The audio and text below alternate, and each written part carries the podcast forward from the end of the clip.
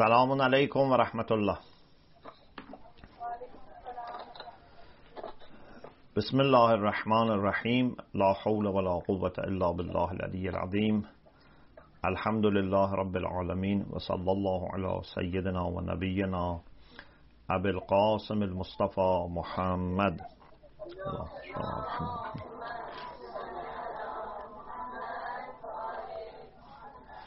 و آله الطیبین الطاهرین لا سیما بقیت الله فی الارضین اجل الله تعالی فرجه الشریف.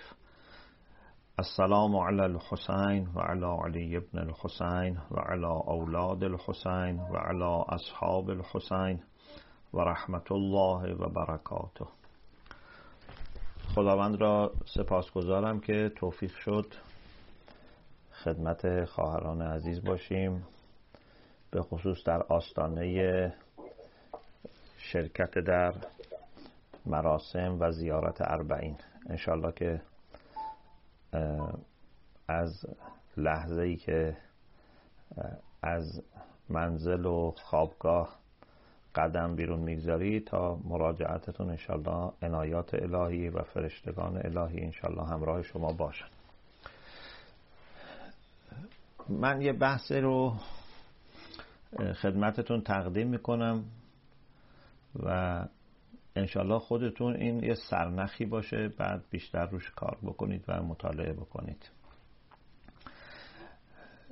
اول یه اشاره بکنم به آنچه که در روز قیامت اتفاق میفته و از اون یک مدخلی برای بحث خودمون باز بکنیم. ببینید به طور کلی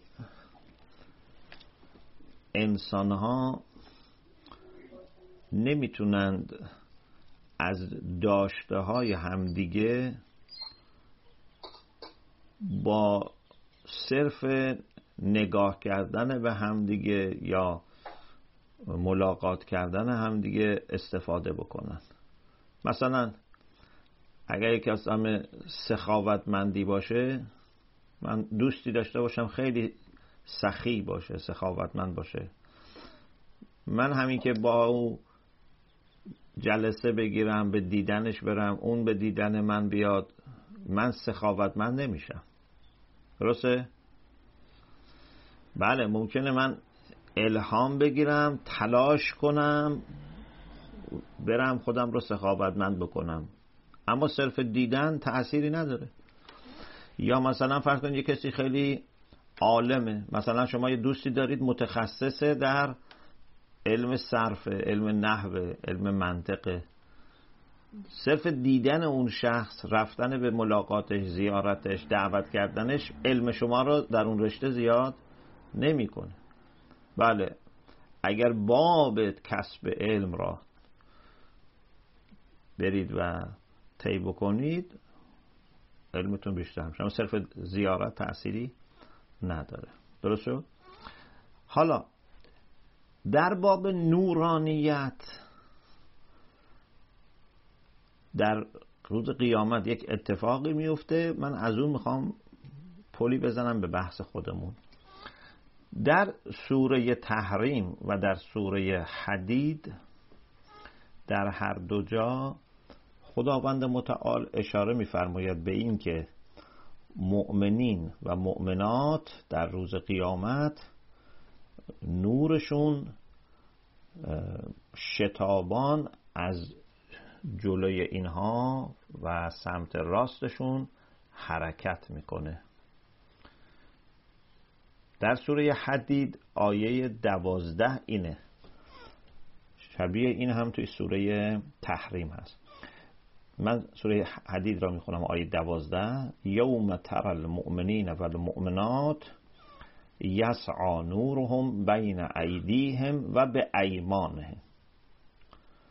روزی که می‌بینی مؤمنین و مؤمنات را در حالی که نورشون در مقابلشون و سمت راستشون چیه؟ داره با شتاب حرکت می‌کنه. خود نور شتاب داره و راه را به اینها نشون میده و طبیعتا اینها هم دنبال اون نور حرکت می‌کنن. خب نور ایمان تو دنیا هم هست.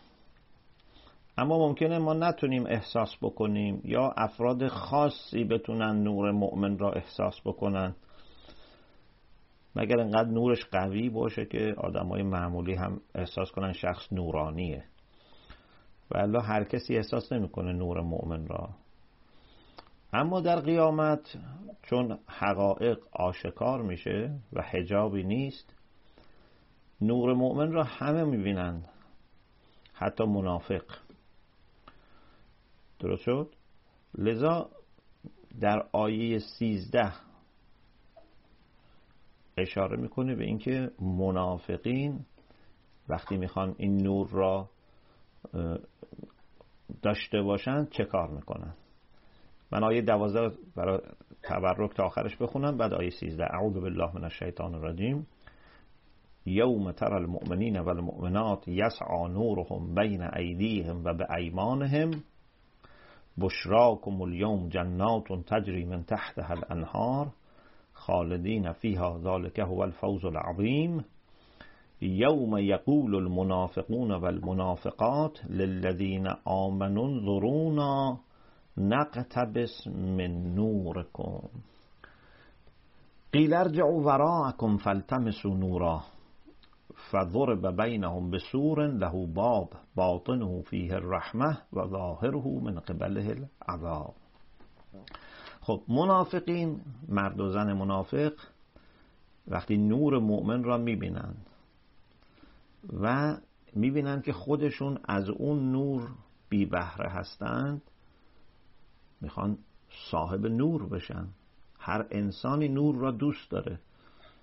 حتی اونهایی که در مسیر ظلمت و تاریکی حرکت می‌کنن از نور خوششون میاد. اینا میگن که انظرونا نقتبس من نورکم. اینها به مردان و زنان مؤمن میگن که به ما نگاه کنید. انظرونا. یا بگذارید به ما فرصت بدید. نظر گاهی به معنی نگاه کردن گاهی به معنای مهلته بذارید ما از این نور شما بگیریم. خوب دقت بفرمایید.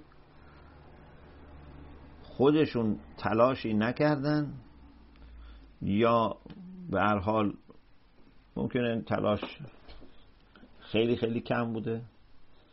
بیشتر عدم صداقت بوده نفاق بوده و حالا می‌خوان از نور مؤمنین بگیرن. نقتبس من نور کن آیا چنین چیزی شدنیه؟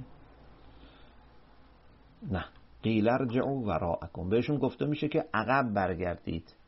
حالا یا به معنایی که الان برید عقب پشت سرتون یا به معنایی که برید تو دنیا ببینید چی کار کردید.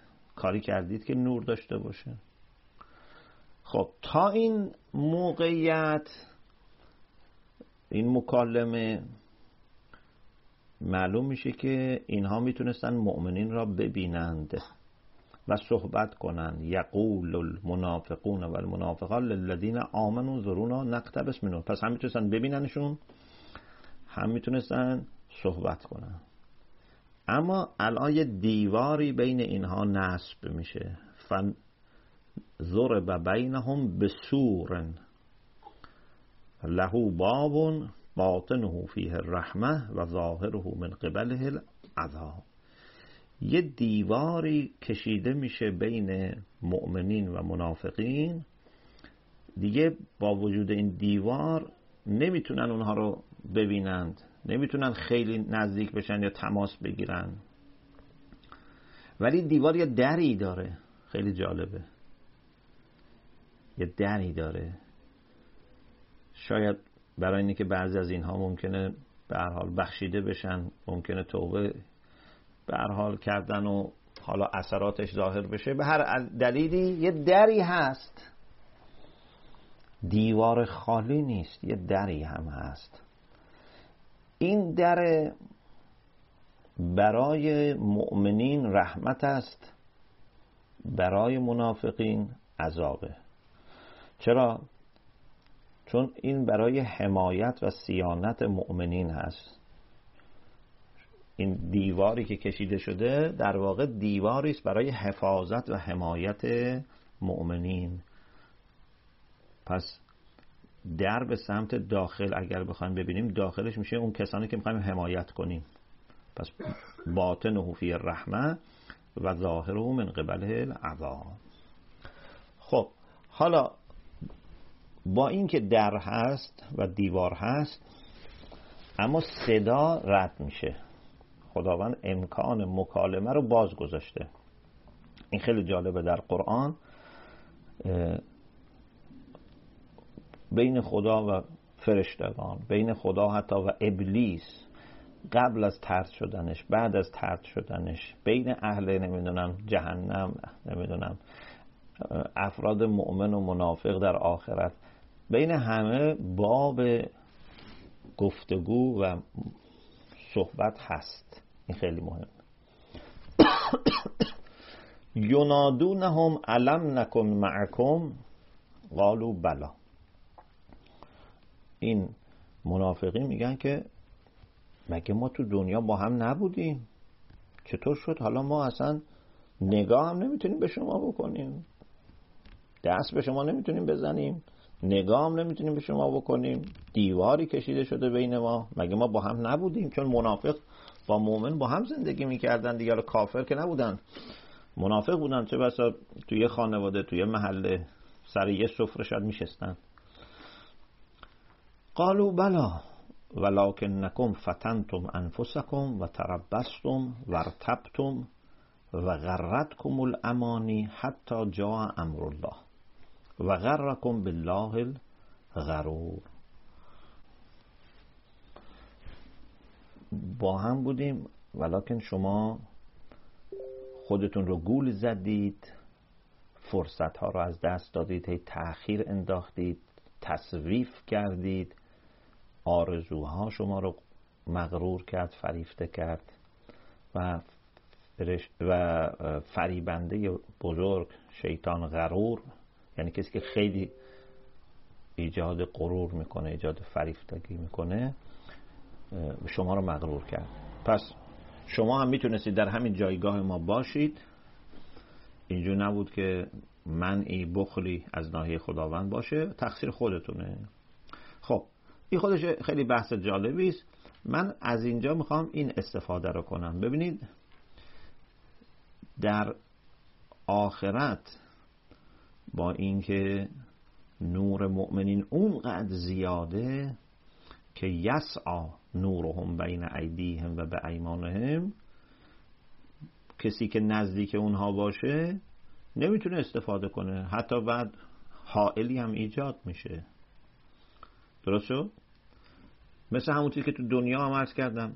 معمولا کسی از صرف نگاه کردن و مجاورت استفاده نمی‌تونه بکنه مگر اینکه از راه خودش وارد بشه و بره کسب کنه. اگه کمالی است بره کسب کنه اگه علمی است مهارتی است بره کسب بکنه.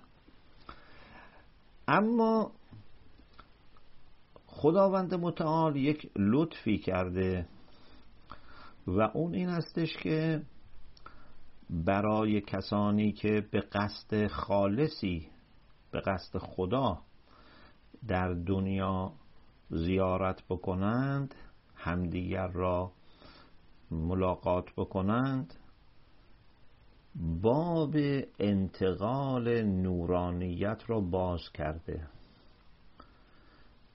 اگر خود این دو نفر هم در حد خیلی بالایی نباشند یا حتی یکیشون بالا باشه یکیشون پایین باشه و اونی که بالاتره بره به دیدن پایین تری هر گونه ملاقاتی که بر اساس ایمان باشه بر اساس حب خداوند باشه بین مؤمنین خداوند این را کانالی برای کسب نورانیت قرار داده. حالا اگر اون کسی که زیارت میشه خودش معصومی باشد پیغمبری باشه امام باشه اولیاء الله باشن و دارای نورانیت فوقالعاده باشن که چه بهتر از نور اونها میشه خیلی استفاده کرد. ولی حتی اگر یک مؤمنی رو هم ما بریم ملاقات بکنیم خداوند متعال در این ملاقات نورانیت فراوانی قرار داده و این را به عنوان زیارت خودش حساب می‌کنه. پس بنابراین من الان سعی می‌کنم چند تا بحث رو مطرح بکنم انشالله یکی زیارت خود مؤمنین نسبت به هم دیگه بعد زیارتشون بعد از مرگشون که این ببینید ادامه داره. حتی اگر مؤمن فوت کرده باشه بعد میریم وارد بحث زیارت معصومین میشیم و بعد انشالله آخرش زیارت ابا عبدالله علیه السلام.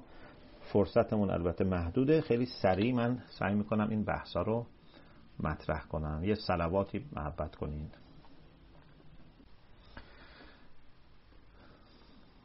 خب.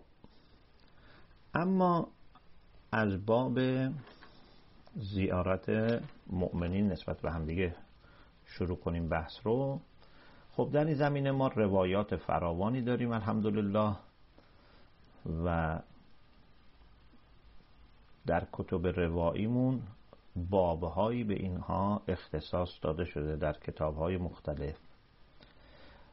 اول با این روایت شروع می کنم امام صادق علیه السلام فرمودند که اتقوا الله و کونو اخوتا بررتا متحابین فی الله متواصلین متراحمین. شما شیعیان در درجه اول باید تقوا داشته باشید. تشیع بدون تقوا نمیشه چون تشیع یعنی پیروی رهبرانی که اونها نشانه ها و نمادهای تقوا بودن یعنی انقدر متقی بودن که همه مردم مسلمان غیر مسلمان سنی شیعه اونها را مظهر تقوا می‌دونستن خب ما اگه بخوایم پیرو باشیم لاقل باید منتقی باشیم. حقش اینه که مظهر تقوا باشیم در عصر خودمون و در شهر خودمون.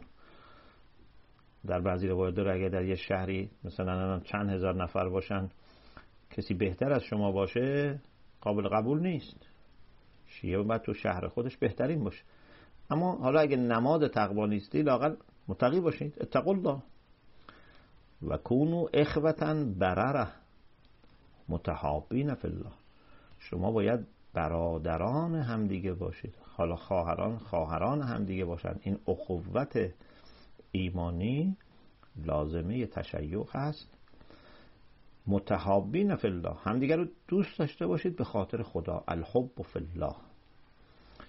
متواصلین به همدیگه وصل باشید. مثل سله رحم. اینجا ما سله اخوت داریم. متراحمین باشید. به همدیگه رحمت داشته باشید.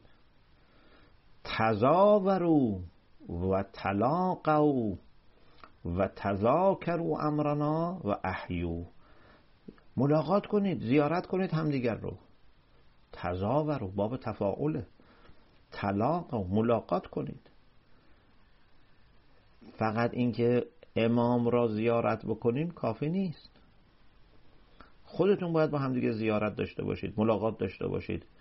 مذاکره کنید امر ما را با همدیگه مباحثه بکنید مذاکره بکنید گفتگو بکنید.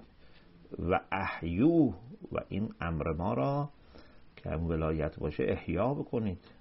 این زیارت شما گفتگوهای شما با همدیگه احیاء امر ماست. پس ببینید چقدر ملاقات و زیارت مؤمنین مهمه. یه بابی است که خداوند متعال باز کرده که ما از این طریق به خودش نزدیکتر بشیم. ایمانمون قویتر بشه و امر اهل بیت تو همین ملاقات ها احیا میشه.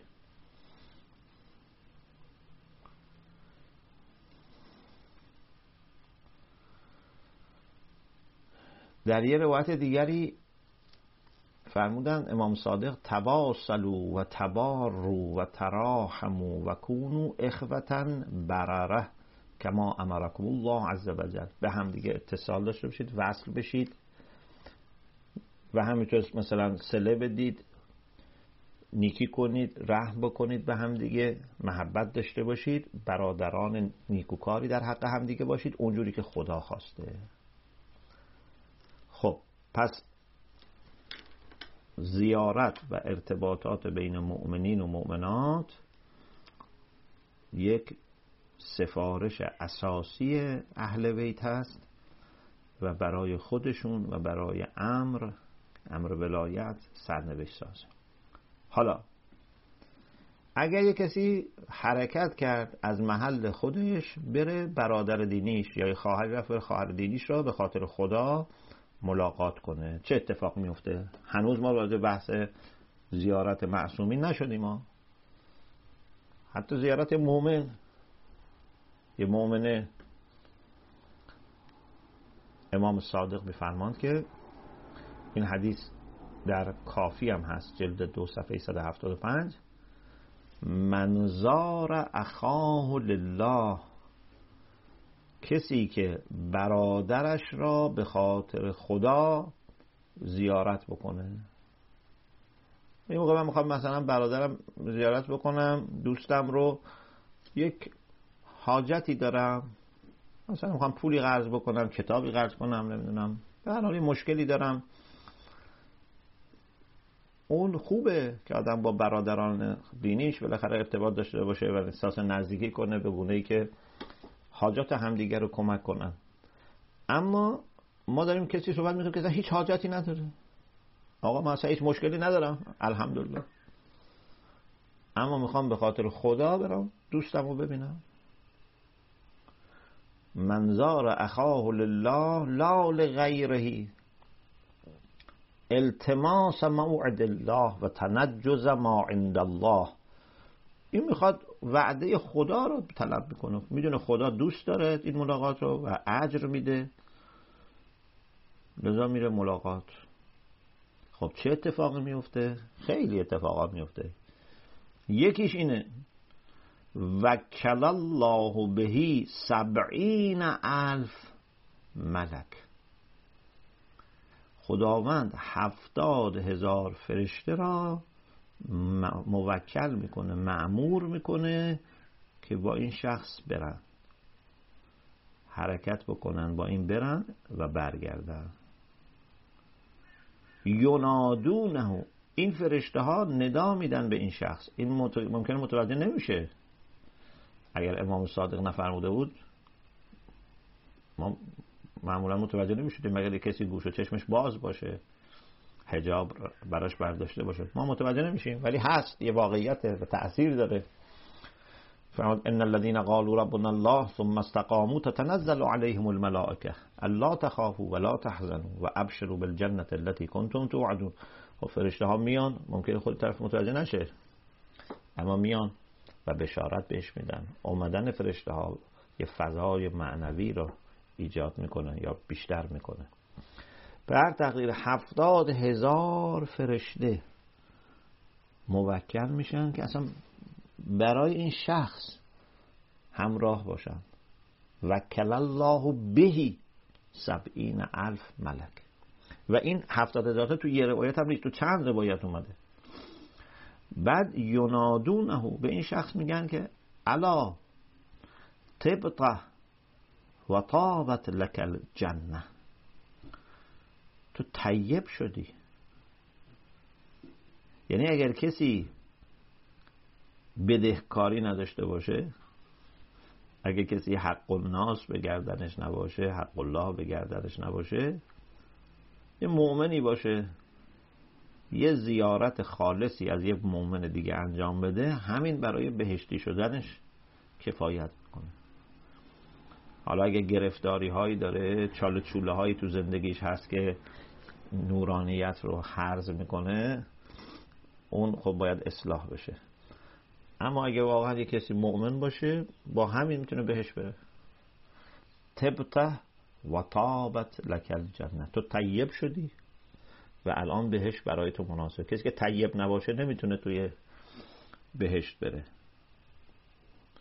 نه او می‌تونه وارد بهشت بشه نه بهشت می‌تونه میزبان غیر طیب باشه. انسان طیب می‌تونه وارد بهشت طیب بشه. ببینید با یک زیارت خالصانه به کجا انسان می‌رسه؟ زیارت مومن یا یه خواهر دینی بره زیارت خواهر دینی.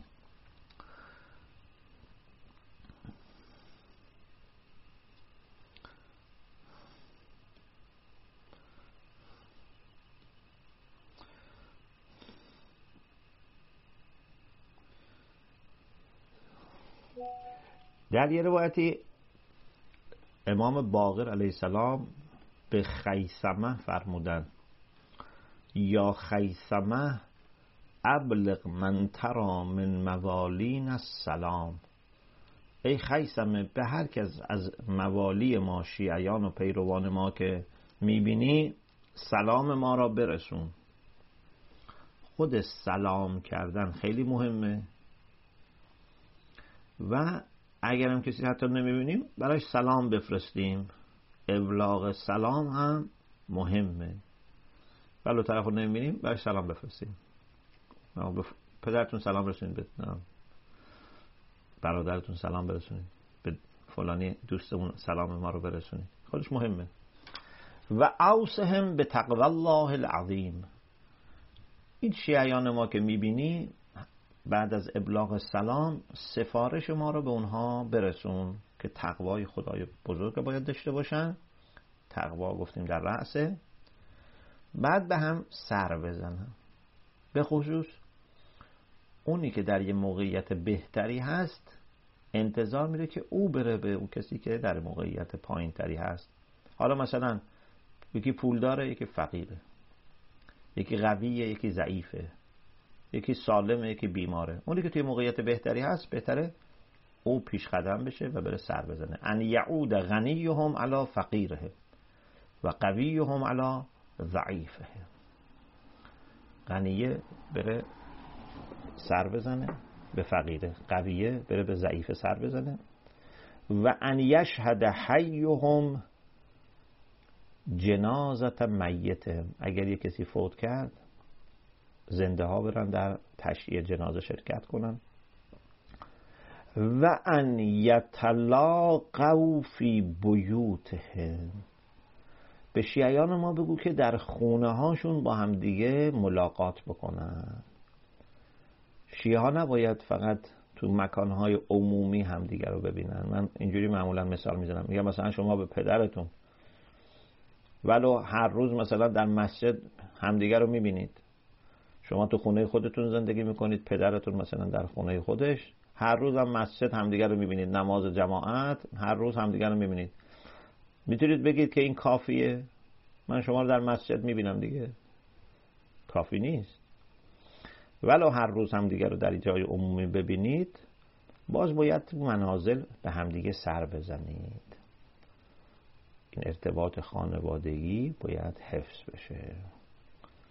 یتلاقوا فی بیوتهم فان لقیا بعضهم بعضا حیات لامرنا. اصلا خود این ملاقات کردن اینها با هم دیگه حیات و زندگی است برای امر ما. لذا گفتم احیا امر میشه. رحم الله عبدا احیا امرنا. خداوند رحمت کند بنده ای که امر ما را احیا می‌کنه پس ببینید چقدر این ملاقاته و این حرکت از منزل به قصد ملاقات اون برادر دینی یا خواهر دینی اهمیت داره.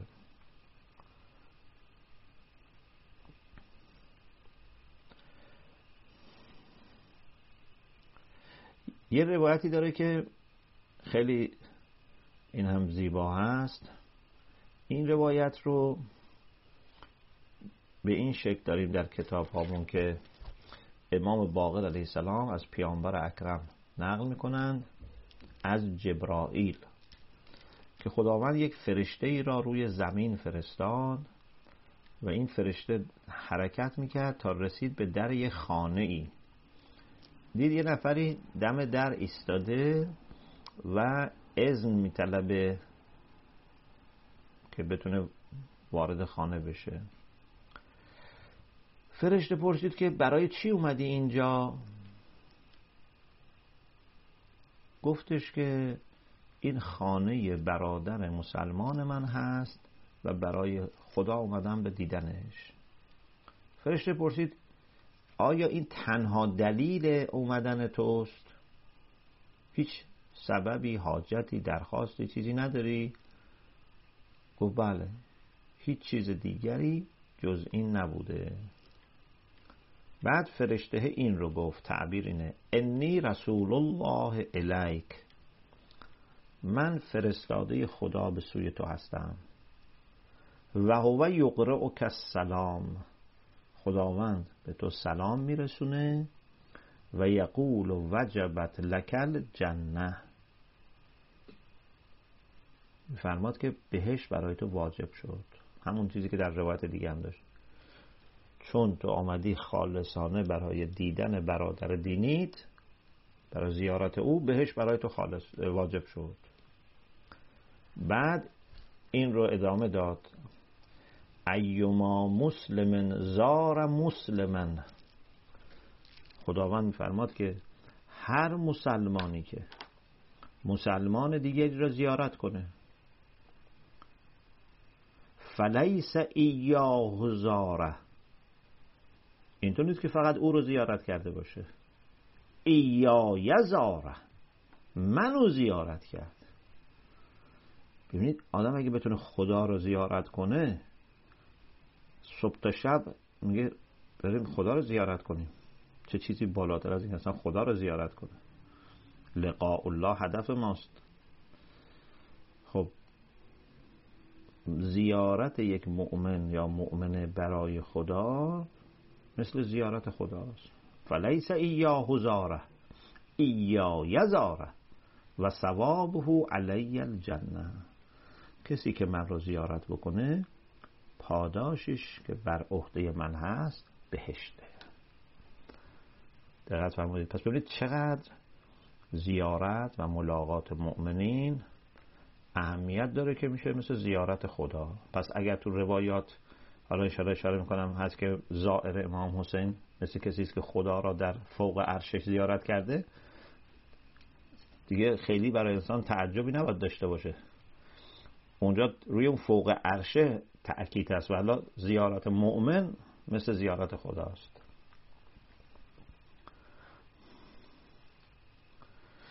ابو غره از امام صادق نقل می‌کنه. حضرت فرمودن منظار اخاه لله فی مرض او سخه لا یعطیه خداعا ولا استبدالا و کل الله بهی سبعین الف ملک. کسی که برادرش رو به خاطر خدا در بیماری یا صحت ممکنه بیمار باشه ممکنه سالم باشه. ما نباید فقط افراد بیمار رو بریم سر بزنیم. از باب خودعه نیست از باب استبدال نیست. مثلا بخواد چیزی بگیره بده. نه. فلاح وکل الله به سبعین الف ملک. خداوند هفتاد هزار فرشته را معمور می‌کنه که با این همراهی کنن. ینادون فی قفا. پشت سرش حرکت می‌کنن اسکورتش می‌کنن. میگن انتبت و طابت لک الجنه شبیه اون روایت قبلی که تو طیب شدی و بهشتم الان برای تو مناسبه. فانتم زوار الله. و انتم وفد الرحمن.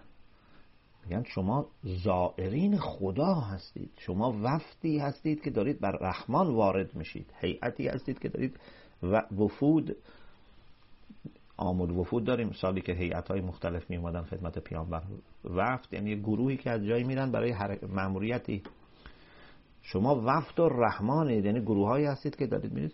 خدا را زیارت بکنید. و این ادامه داره. حتی یعتی منزله. تا به منزلش برسه. برگرده خونش این فرشته ها هستن.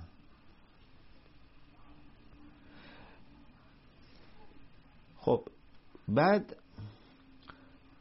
یکی از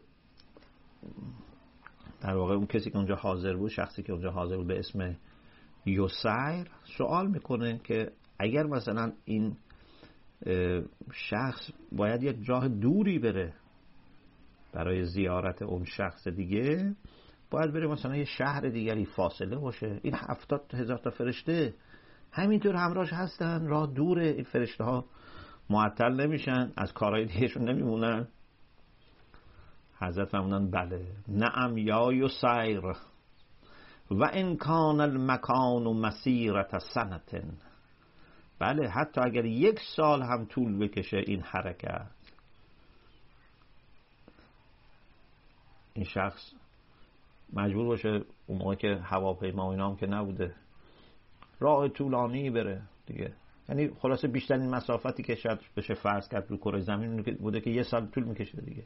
یعنی می‌خواد بگن که هیچ فاصله تأثیری نداره.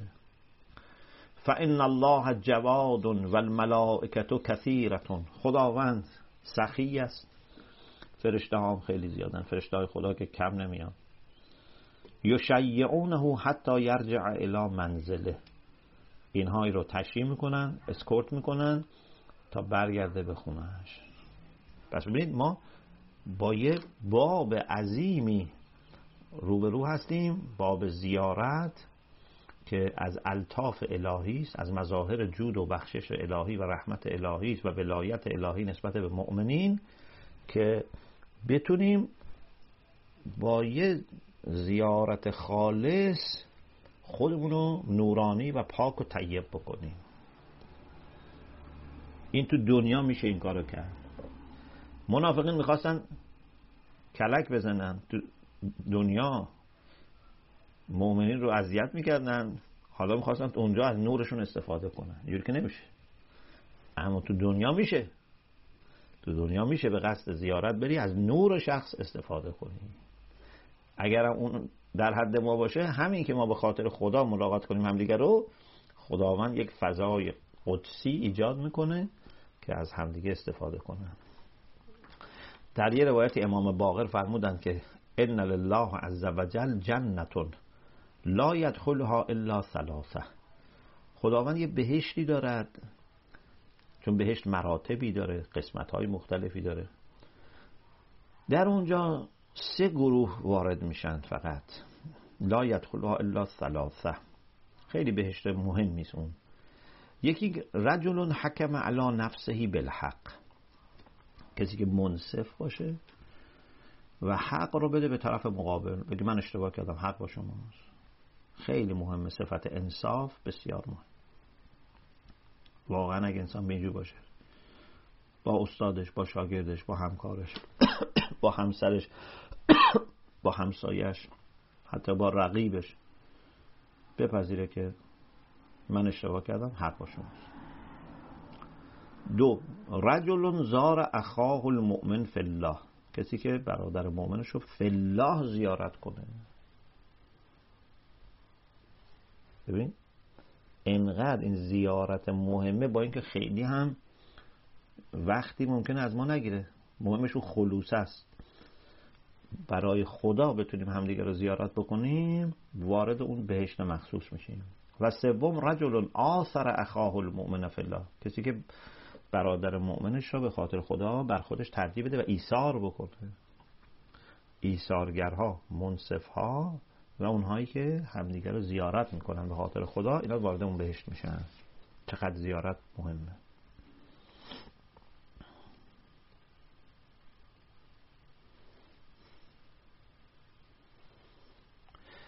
بعد اگر اینها اون حالت قدسی و معنوی رو برای دعا استفاده کنن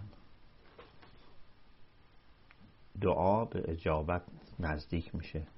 در روایتی داره که حضرت امام صادق علیه السلام فرمودن ایما ثلاثت مؤمنین اجتمعوا عند اخ لهم یعمنون بوائقه ولا یخافون غوائله و یرجون ما عنده. اگر سه تا مؤمن نزد یک برادر دینیشون جمع بشن. آدمی که بهش ایمان دارن اعتقاد یعنی از اعتماد دارن بهش و به خاطر خدا از این ملاقات می‌خوان استفاده بکنن. ان دعو الله اجابهم. سه تا مؤمن رفتن پلوی مؤمن شدن چهار تا. اگر دعا کنن خدا رو صدا بزنن خدا جواب میده. و ان سالو اعطاهم. سوال کنن مسئلت کنن. میده. و این استزاد و زادهم. اگر نعمتهایی دارن بیشتر بخوان. خدا میده. و این سکتو اگر مثلا چیزی نگن خود خدا ابتدعهم. خودش بهشون میده.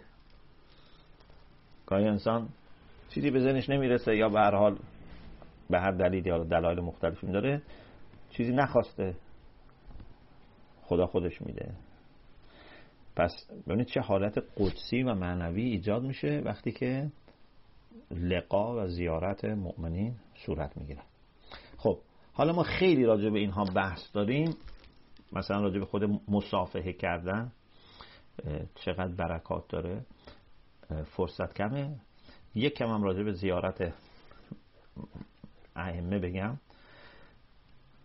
الان ببینید شما حالا ما اگه یه پله بریم بالاتر این ماره زیارت مؤمنین معمولی بود.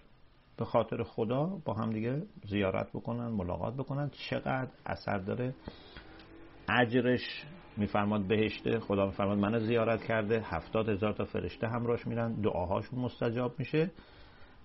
اما حالا اگر انسان بره به زیارت پیامبر به زیارت ائمه علیهم السلام به زیارت صالحین خب اون دیگه باز بالاتر میره جاش بالاتر میره. حالا من یه روایتم از باب زیارت مؤمنین بعد از مرگشون بگم بعد برم سراغ زیارت معصومین. امام کاظم علیه السلام فرمودن که ملم یقدره ان یزورنا. فلیزور صالحی موالینا یکتب له ثواب و زیارتنا اگر کسی نمی‌تونه ما رو زیارت بکنه بره شیعیان صالح ما را زیارت بکنه. ثواب زیارت ما برای او نوشته میشه. و من لم یقدر علا سلتنا کسی نمی‌تونه به ما وصل بشه یا سلش رو به ما برسونه هدیهش رو به ما برسونه فلیسل علا صالحی موالینا این هدیهش رو بده به شیعیان صالح ما. یکتب له ثواب و سلتنا امام رضا علیه السلام فرمودند که من اتا قبر اخیه المؤمن ثم وضع یده علی القبر و قرأ انا انزلنا سبع مرات امن یوم الفزع الاکبر. شما اگر برید قبر برادر مؤمنتون ما زیارت مؤمن رو در حال حیات گفتیم. حالا مؤمن مرده. دستتون روی قبر بذارید و هفت تا انا انزلنا بخونید. امن یوم الفزع الاکبر. ببینید چقدر قدرت داره که روز قیامت که روز فزع هست این در امان و ایمنی خواهد بود. انقدر این به انسان نورانیت میده انقدر صفا و خلاصه انرژی میده که اونجا انسان در امان. این چقدر خدا دوست داره اتصال. ولو کسی مرده نباید رابطه قطع کنیم مؤمن وفاداره. بعد از مرگم ارتباط داشته باشه. داوود رقی میگه به امام صادق عرض کردم یقوم الرجل علا قبر ابیه و قریبهی و غیر قریبهی هل ینفعه ذالک کسی میره سر قبر پدرش یا فامیلش یا غیر فامیل غیر قوم آیا فایده داره برای اونها؟ برای خود این شخص که خیلی فایده داره گفتیم. درسته؟ حالا برای اون شخصی که زیارت میشه چی؟ برای اون فایده داره؟ قال نعم. ان ذالک یدخل علیه کما یدخل علی احدکم الهدیه. یفرح چطور؟ اگر شما تو دنیا هدیه بدید اون کسی که هدیه می‌گیره خوشحال میشه؟ وقتی شما میرید سر قبر یک کسی اینا مثل هدیه است خوشحال میشه. اون روح با این زیارت بهرهمند میشه. پس برای اون کسی که زیارت می‌کنه مفیده اون کسی هم که زیارت میشه مفیده.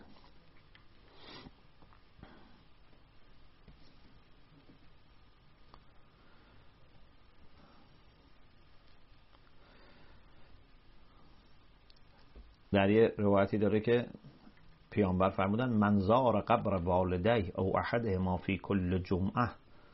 او جمعه فقر عندهما یاسین غفر الله له به عدد کل حرف منها. کسی که روز جمعه هر جمعه بره سر قبر پدر و مادرش یا یکیشون مثلا پدرش فوت کرده مادرش فوت کرده بره سر قبرشون. هر روز جمعه. و اونجا سوره یاسین بخونه. خداوند به تعداد حروفی که تو سوره یاسین هست گناهانش رو میبخشه. حتی یه چیز جالبی که داره اینه که اصلا در کنار قبور حاجاتتون رو از خدا بخواید کنار قبر مادرتون پدرتون. امیرالمومنین فرمودن زور و موتاکم فانهم یفرحون به زیارتکم مرده هاتون رو زیارت کنید اینا خوشحال میشن. ولیطلب احدکم حاجته عند قبر ابی و عند قبر به ما یدعو لهما. وقتی شما رفتید سر قبر پدر و مادر اگه انشالله پدر و مادرتون زنده هستن خدا طول عمر با عزت بده بهشون انشالله اگر مرحوم شدن انشالله خداوند غریق رحمت خودش بفرماد. کسی پدرش مادرش فوت کرده میرید اونجا دعا می‌کنید برای پدر و مادرتون بعد حاجت خودتون رو نزد قبر اونها از خدا می‌خواهید ببین چقدر معلوم شه این ملاقات و این زیارت با برکته که خداوند اونجا دعاهای ما رو بهتر مستجاب می‌کنه حاجات ما رو بهتر میده. خب. این راجب زیارت بعد از مرگ. بعد بحث بعدی که داریم حالا راجب زیارت معصومین. خب ما اینجا یه بحث خیلی مهمی داریم. متاسفانه فرصت کمه. منم باید برم یه وقت پزشک دارم. اما خلاصش رو عرض می‌کنم انشاءالله یه فرصتی بیشتر این بحث رو بعد مطرح بکنیم. که قرآن کریم میفرماید که نور الهی مثل مشکاتی است که در او چراغی بود مشکات الله نور السماوات و الارض مثل نورهی که مشکات فیها مصباح. مشکات یه چیزهایی بوده فضایی بوده در روی دیوار. تو دیوار تعبیه می‌کردن.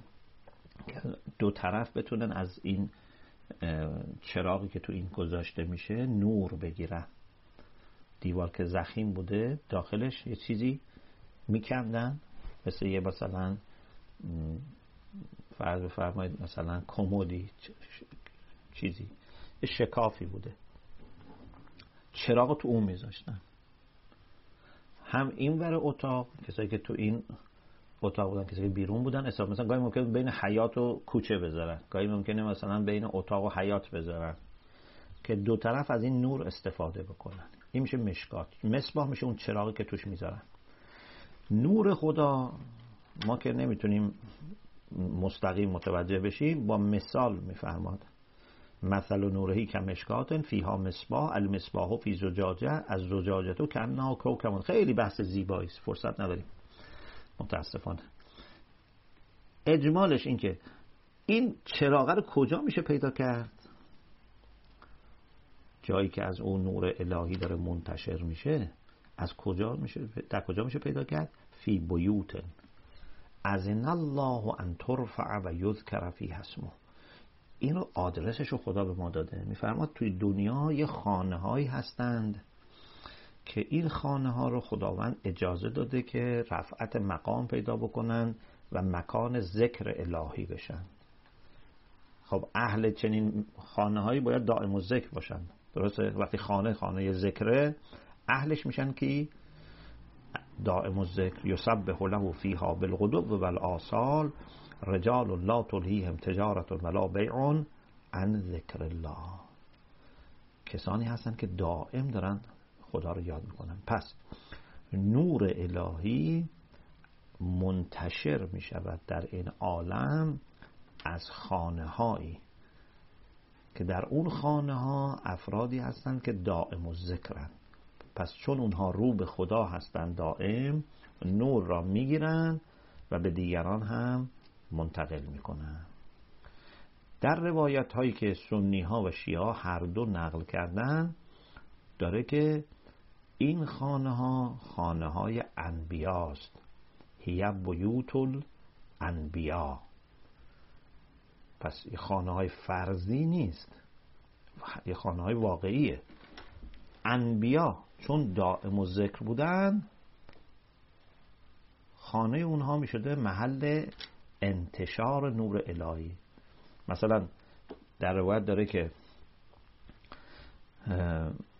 ایو بیوت هذه یا رسول الله؟ فرمودن بیوت الانبیا خانه های انبیا. حالا جالبه که در یه روایت داره که خلیفه اول وقتی که شنید هی بیوت الانبیا ایستاد و سوالی کرد. اشاره کرد به خانه حضرت علی و فاطمه. گفت آیا این هم یکی از اونهاست؟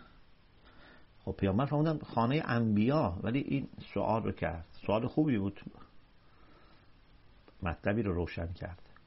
پیغمبر فرمودن نعم و من افاولها بله این از بهترین هاش هم هست. خب ممکنه کسی بگه آیا بیوت الانبیا بخشی از حقیقت بود؟ چون میگن اثبات شی نفی معدا نمی‌کنه. بیوت الانبیا و بیوت ائمه. میگیم بله درست اثبات شی نفی معدا نمی‌کنه. ولی به نظر ما دقیق تر اینه که در واقع پیغمبر می‌خوان بفرمان که بیوت الانبیا همون بیوت الانبیا هست. اما حضرت علی و فاطمه هم اهل بیت نبی هستند. خودشون خانه از خودشون ندارن. بیت نبی جاییست که این نور داره ازش میاد. خانه علی و فاطمه به لحاظ مادی ممکنه جدا باشه ولی به لحاظ معنوی اونها خانه ندارن. اونها اهل بیت نبی هستن. نبی دائم و ذکر هر کسی هم که دائم و ذکر باشه می‌تونه جزو اهل اون خانه پیغمبر باشه. اگه او هم لا هم تجارتون ولا بیعون ان ذکر لا باشه اهل اون خونه میشه. درست شد؟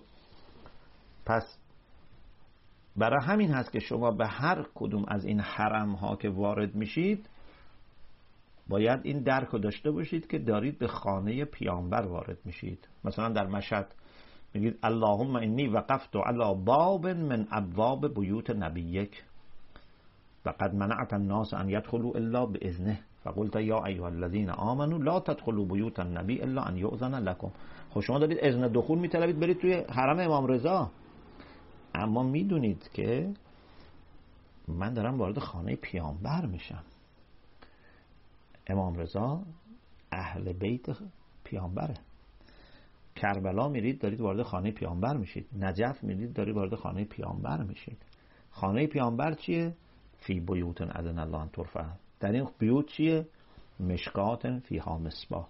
پس نور الهی از اینجا منتشر میشه. حالا ما که دائم و ذکر نیستیم. بنده که نیستم دائم و ذکر. اما همین که به قصد زیارت و با توجه و معرفت و اذن وارد بشم تا موقعی که اون اتصال برقراره من هم از نورانیت اونها بهرهمند میشم. خودم را به اون محل انتشار نور الهی جسمن و روحن نزدیک کردم و اصلا خدا اینو تعبیه کرده برای همین کار. حالا با این مقدماتی که گفتیم از زیارت مؤمن شما ببینید دیگه اینجا چه خبر میشه. اگه زیارت یه مؤمن انقدر هست که خدا میگه منو زیارت کرده حالا اگه ما بریم اصلا تو فی بیوتن که ازن الله انطور اصلا خدا برای این کار این درست کرده. یه موقع من میرم از تو چراغ خونه یه کسی استفاده می‌کنم نورانی میشم. یا دوتامون چراغامون رو کنار هم می‌ذاریم نورانی میشیم. یه موقع ما میریم توی اون نیروگاه جایی که قراره به همه شهر اصلا برق بده. اونجا میریم به چراغ اونها وصل میشیم. چقدر فرق می‌کنه. پس اصلا یه لطفی است یک رحمتی است که خداوند برای ما درست کرده که بتونیم این زیارت را انجام بدیم. خب اینی که من الان گفتم تو منابع اهل سنت بود. تو شیعیان هم باز داریم که علی ابن ابراهیم از جابر از امام باقر نقل کنه. هیه بیوت الانبیا و بیت علیین منها. حضرت علی پیغمبر نیست. اما بیت علی بیت نبیه چون از خودش خانه ای نداره. خب حالا این خودش مفصل من اینو خط باید بکنم فقط یکی دو تا روایت راجع به امام حسین علیه السلام هم نقل بکنم که انشالله دارید میرید و بحثم رو تمام بکنم. روایات خب فراوانی داریم آشنام هستیم. هستید الحمدلله یه روایت خیلی جالبی هست راجع به اینهایی که در زیارت میرن و به حال سختی گرما فلان اینها از امام صادق علیه السلام. حالا فرصت نیست.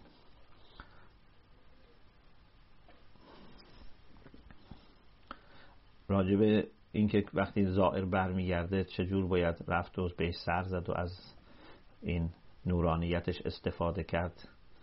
اینم انشالله یه فرصت دیگری.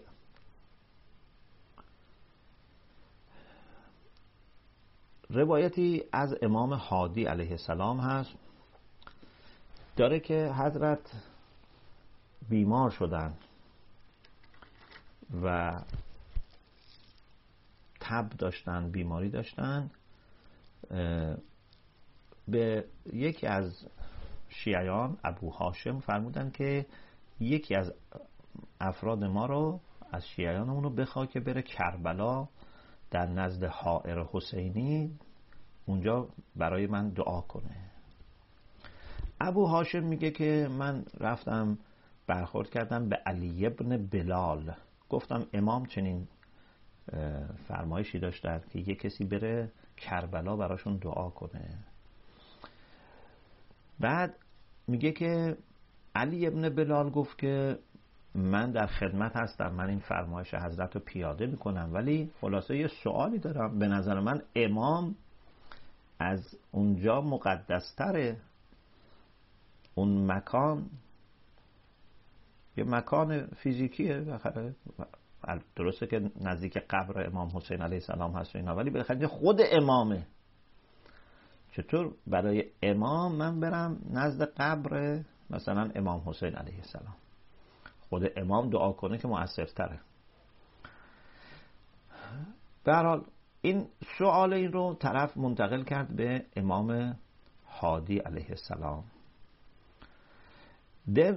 بعد میگه که امام هادی این نکته رو فرمودن. ببینید چقدر زیباست.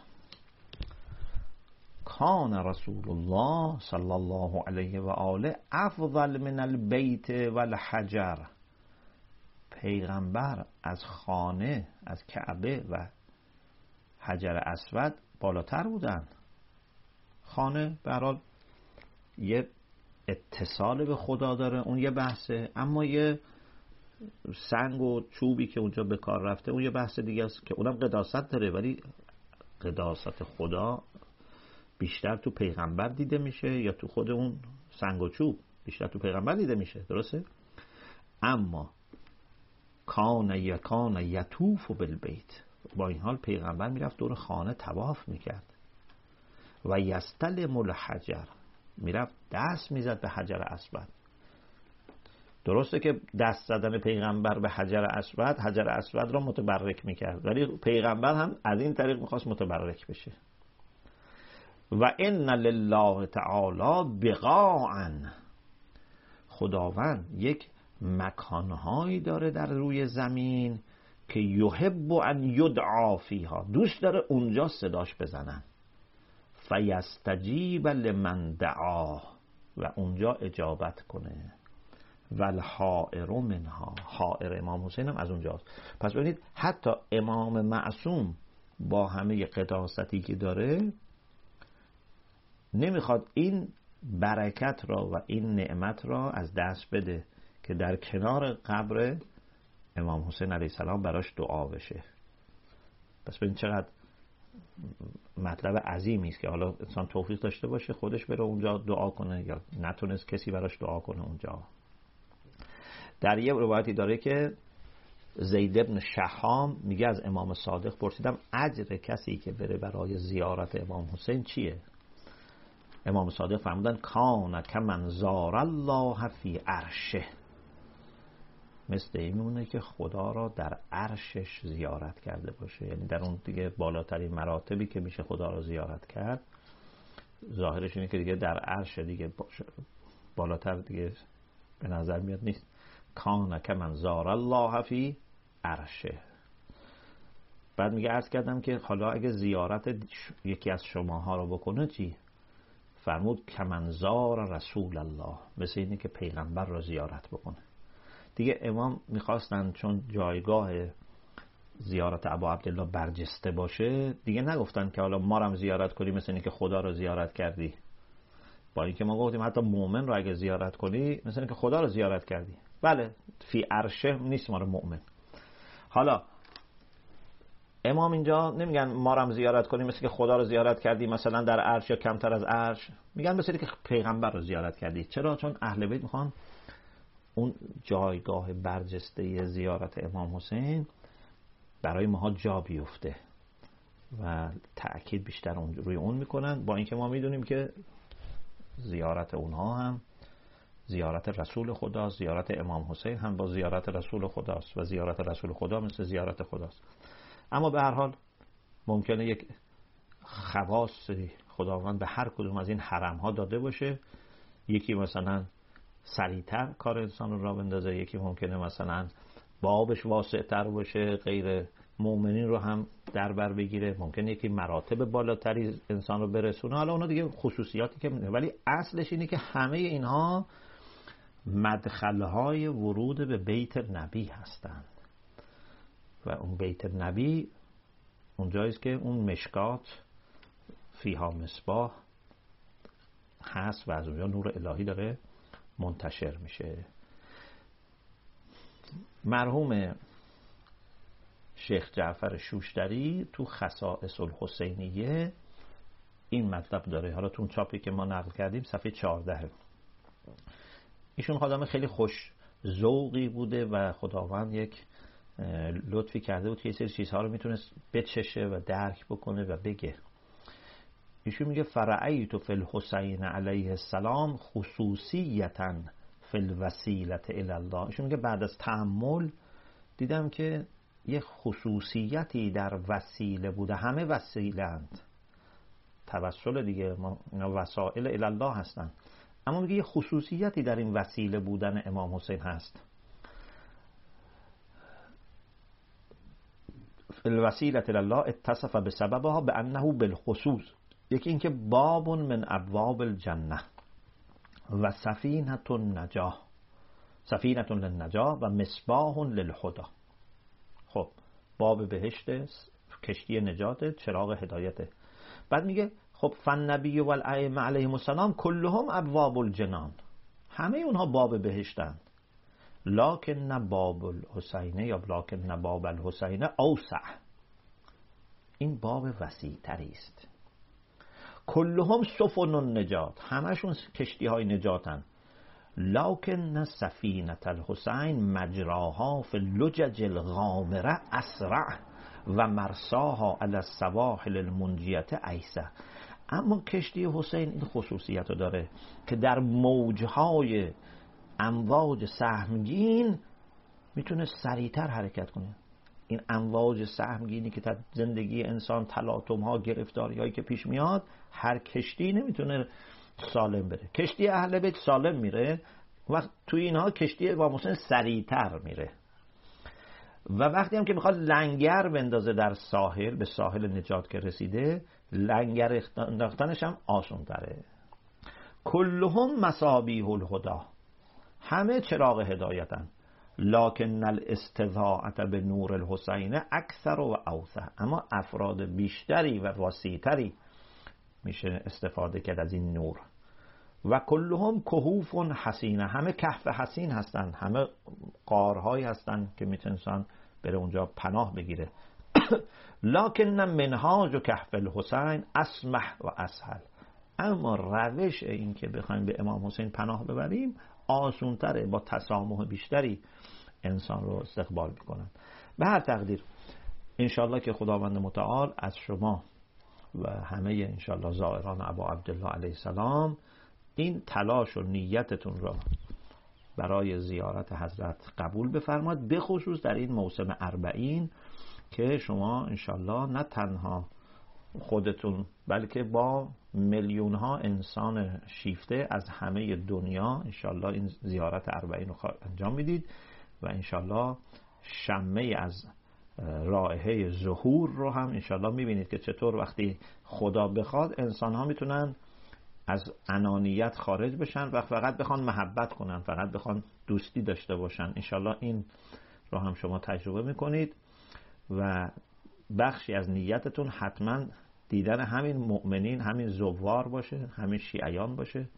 و فکر نکنید که شلوغه و ما نمی‌تونیم زیارت کنیم نمی‌دونم باید سریع بریم بیایم نمی‌دونم از راه دور باید وایسیم. وقتی که شما با جمعیت زوار وصلید به خود حضرت وصلید مثل نماز جماعت. اگه نماز جماعت هزار صف داشته باشه شما وقتی به صف ها وصلید به امام وصلید. انشالله ماهارم دعا بفرمایید. خیلی نیازمندیم حاجاتی داریم گرفتاری داریم. انشالله با دعای شما انشالله اونها خداوند توجه فرمود و حل بشه. و صلی الله علی سیدنا محمد و آله الطیبین الطاهرین.